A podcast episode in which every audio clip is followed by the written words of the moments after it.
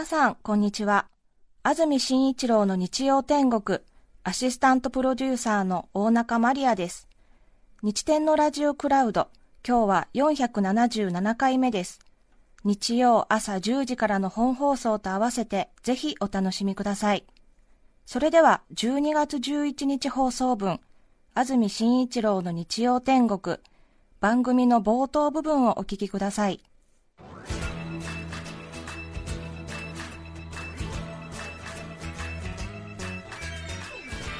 住紳一郎の日曜天国。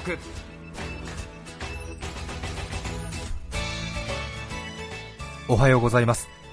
12月11日日曜日朝10時になりました。安住紳一郎です。おはようございます。中澤由美子です。皆さんはどんな日曜日の朝をお迎えでしょうか、スタジオになります港区赤坂は大変よく晴れています。はい綺麗な薄い青色の空が一面広がっています。隣のビルの窓ガラスがピッカピカですね。そうですね。白いタイルのマンションがキラッキラしていますね。眩しい朝ですね、はい、が晴れた分よく冷えています。東京は今朝3度。かなり冷え込みました。外歩きますと太陽が差しているところはいいんですが日陰に入りますとコートのポケットに手を入れている人が多かったようです。素手でスーツケースを引っ張っている人は手をグーパーさせていましたね。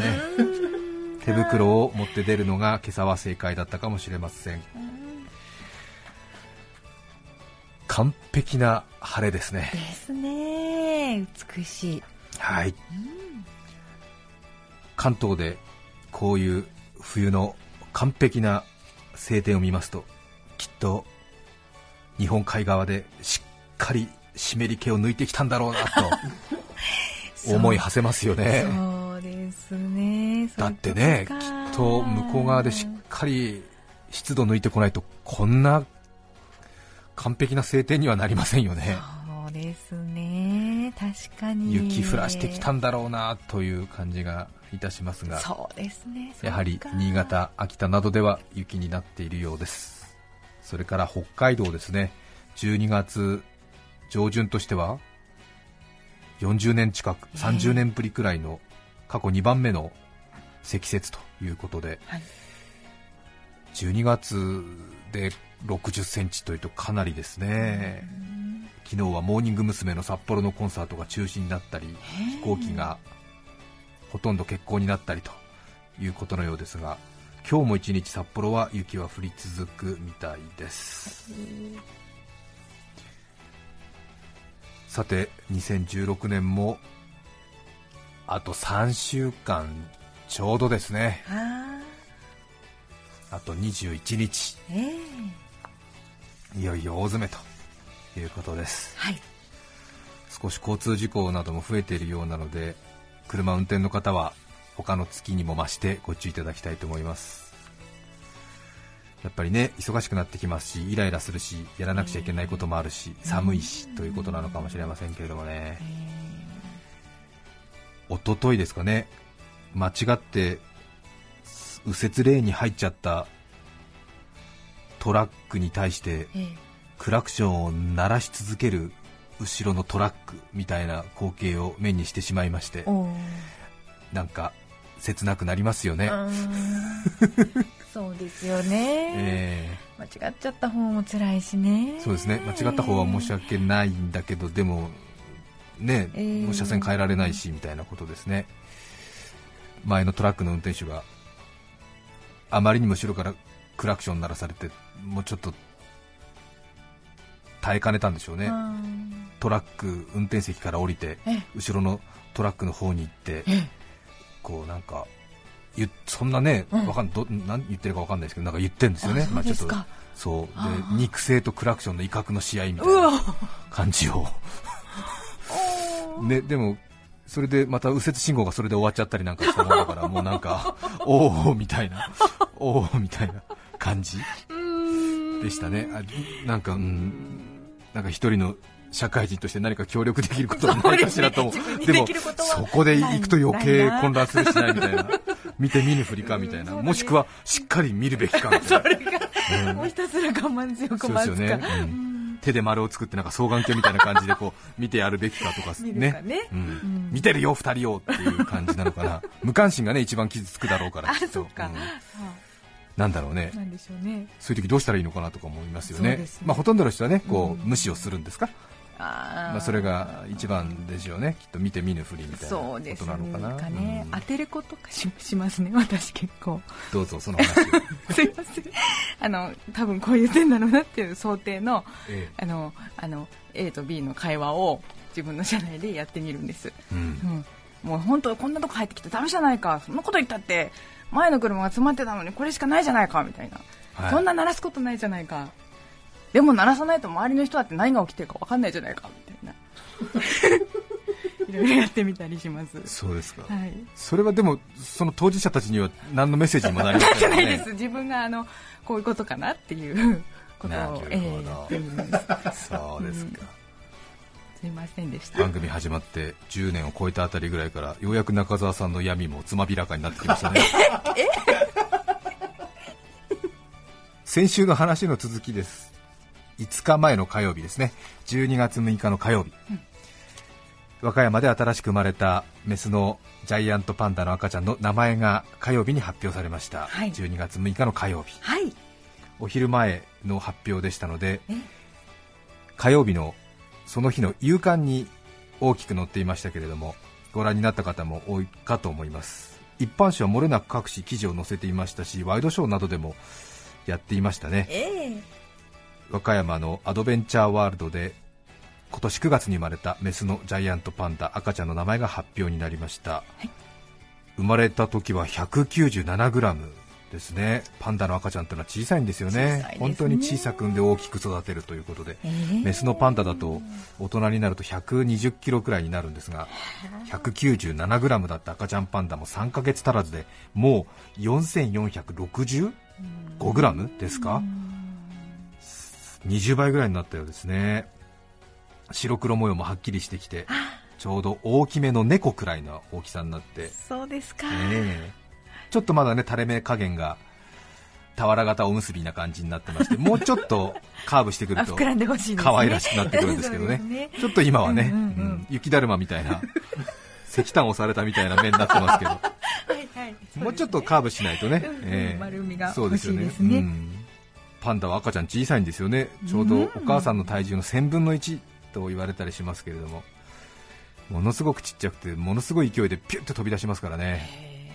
水風船が割れたみたいにピュンと飛び出しますからあまりにも小さいんでお母さんがそれで踏んでしまってということもよく起きるんですけども。人間に換算しますと人間のお母さんが大体ピンポン玉くらいの赤ちゃんを産むみたいなイメージですので、まあ、大変に小さい赤ちゃんを大きく育てるということなんですね。ジャイアントパンダはお乳をどれくらい何ヶ月間くらいあげるか分かりますか？ああ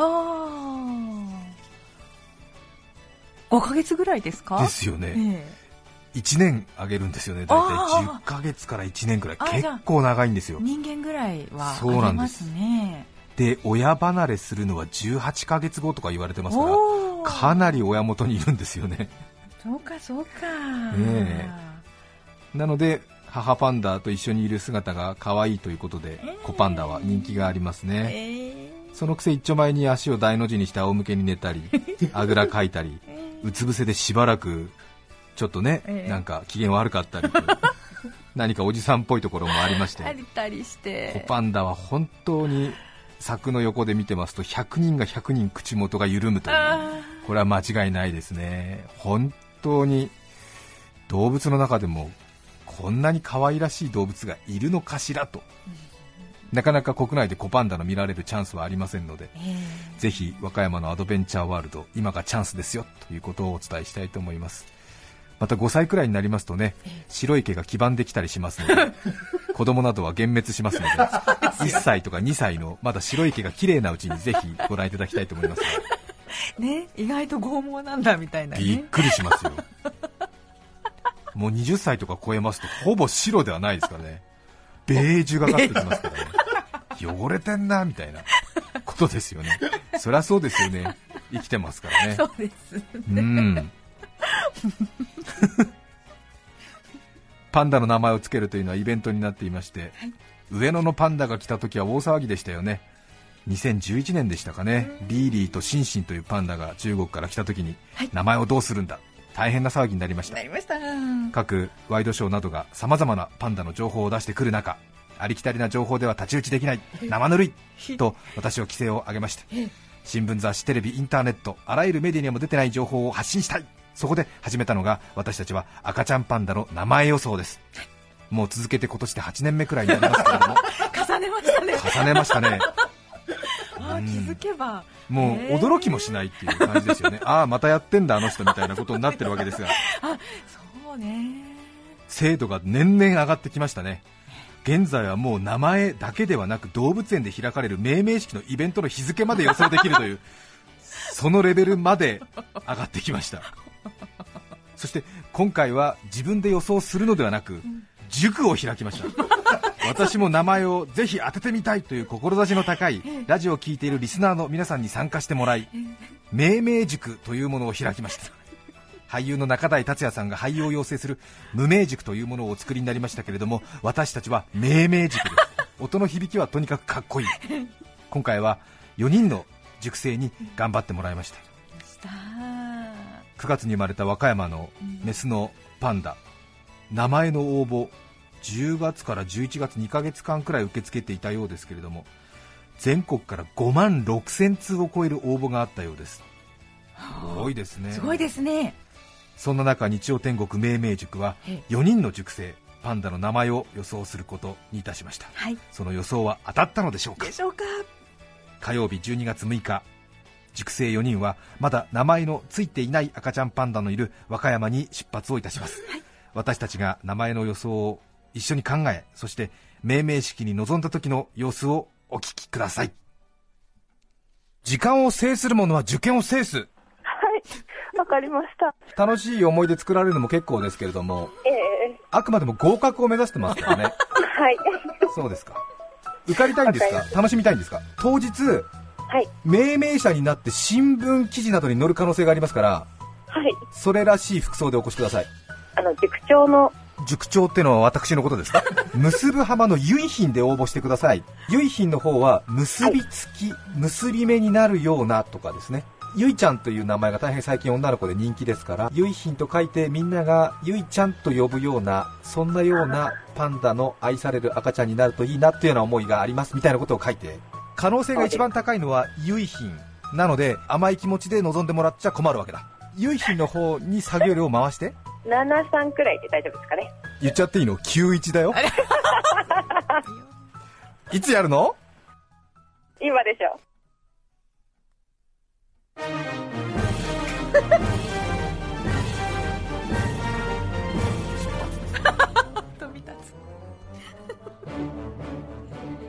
今ドキドキしてきました呼ばれたら元気よく手を挙げたいと。受かる気しかしないです。もし、はい、呼ばれたらまっすぐに手を挙げてしっかりコメントもしたいと思います。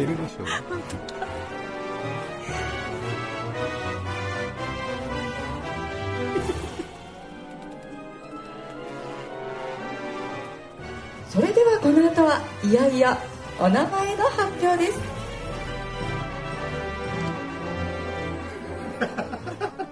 ただいまご紹介に預かりましたパンダ赤ちゃん命名委員会の石川です。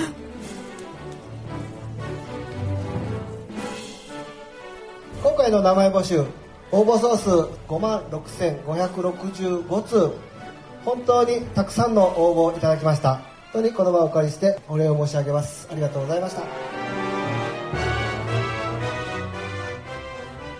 皆様のこの思いの詰まった名前一つ一つたくさんの名前の候補の中から今回命名委員会の、えー検討を重ねまして一つ名前を選ばせていただいております。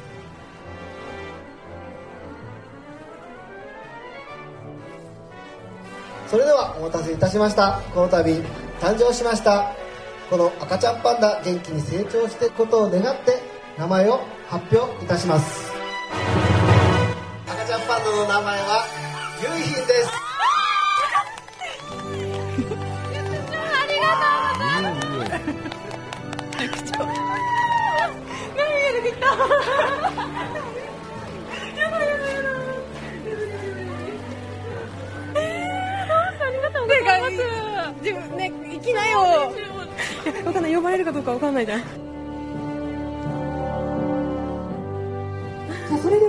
お越しのお客様の中でゆきの名付け親になられたお客様いらっしゃいましたらぜひ。はい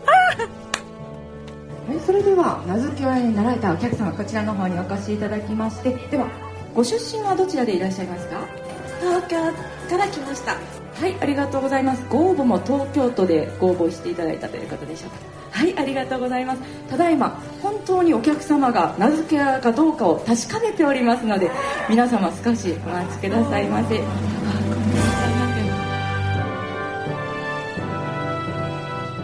ただいま確認いたしまして無事に命名者ということが確定いたしましたので。はいありがとうございます。でそれでは本日、えー命名者となられた3名様本当にありがとうございます。皆様3名様に大きな拍手お願いいたします。時間を制する者は受験を制す。勉強するな。結果を出せよ。はい、わかりました。い。つやるの？今です。いつやるの？今です。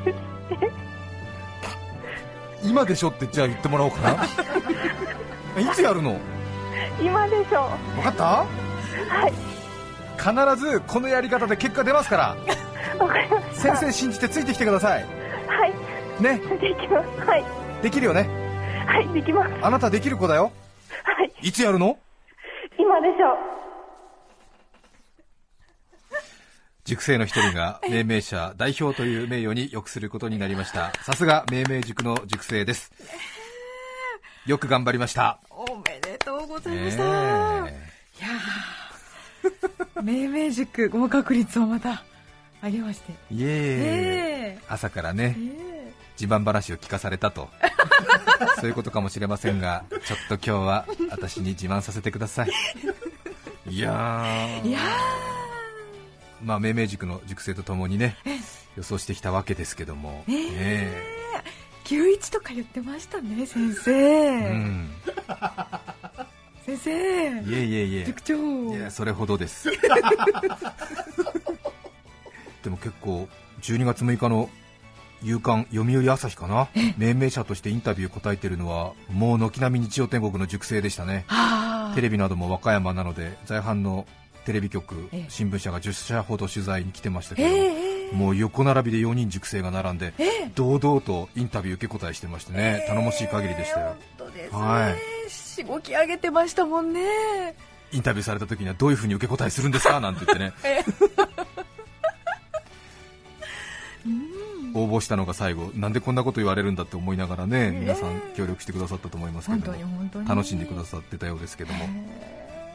あとは命名者代表ということでえゴルフ選手が優勝賞金の小切手ですか、ええ。こう大きなパネル、ねもらえますよね。畳1畳ぐらいの。はい。はい。で大きなパンダプレミアムカードのパネルっていうのを塾生がもらうことになって本当に畳1畳ぐらいあるパネルなんですけどへでせっかくいただけるんだからということででも飛行機で東京に戻らなくちゃいけないしということでこんな大きなものを飛行機で預かってもらえるのかと心配したようなんですけども、ええ南紀白浜ではやっぱりパンダは皇族並みの扱いを受けてましてですね。空港の職員も、え何ですか、これはみたいなことだったんですけども、えパンダの命名者パネルですか？ってことになって、もう大騒ぎになっちゃって、無事に羽田までどうやったらこれをお届けできるんでしょうか、傷つけずに運べるかどうか、ちょっとスタッフで会議をさせていただきたいみたいなことになって、やはりパンダはね地元の誇りということで、皆さん大変よくしてくれるということで、ましてやそのパンダの命名者となると、ちょっともうむしろ位の高いお坊さんくらいの尊敬を受けるらしいですよ。塾生も喜んでました。そうでしたか。ええ違うんですねやっぱり。へね。えそれはそれは。結ぶ浜と書きまして結品ということになりましたがえ。南紀白浜で生まれたパンダは白浜の浜を取りまして2文字目の漢字を浜に漏れなく名前がつくわけですけれども。今回は結品って言いますとなんとなく音読みかなと思いますけども結は音読みじゃありませんね。訓読みなんですよね優ですからね。音読みにすると欠品になりますよね。なので意外に実はこれまでずっと音読み重ねが多かったんですけども、うんうんええ湯湯読みっていうんですか？訓読み音読みの重ねになってあむしろちょっとパンダの名前知ってるよという人にとってちょっと意外だった名前なのかもしれませんね。うん。ですけども今回はイベントとして大変に盛り上がってましていつもにまして応募者が多分3倍くらいなはずなんですよね。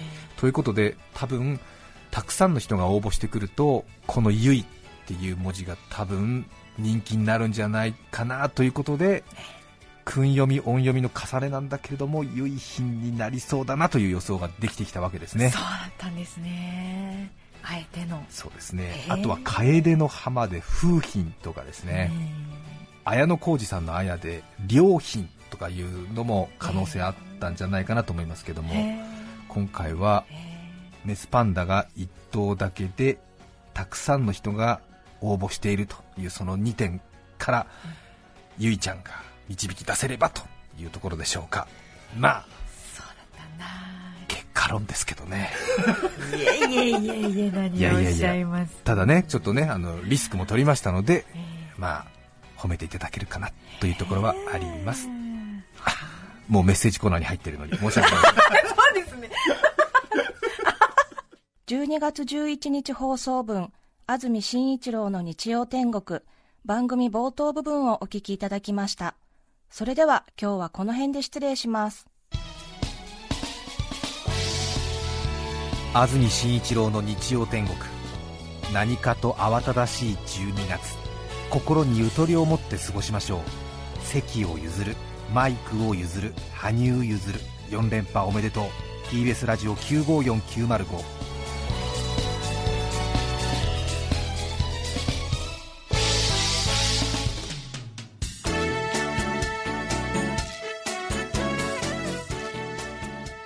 さて、来週12月18日、安住紳一郎の日曜天国、メッセージテーマは、私の街自慢。ゲストは綾小路きみまろさんです。それでは来週も日曜朝10時、TBS ラジオでお会いしましょう。さようなら。安住紳一郎の TBS ラジオクラウドこれはあくまで試供品皆まで語れぬラジオクラウドぜひ本放送を聞きなされ954905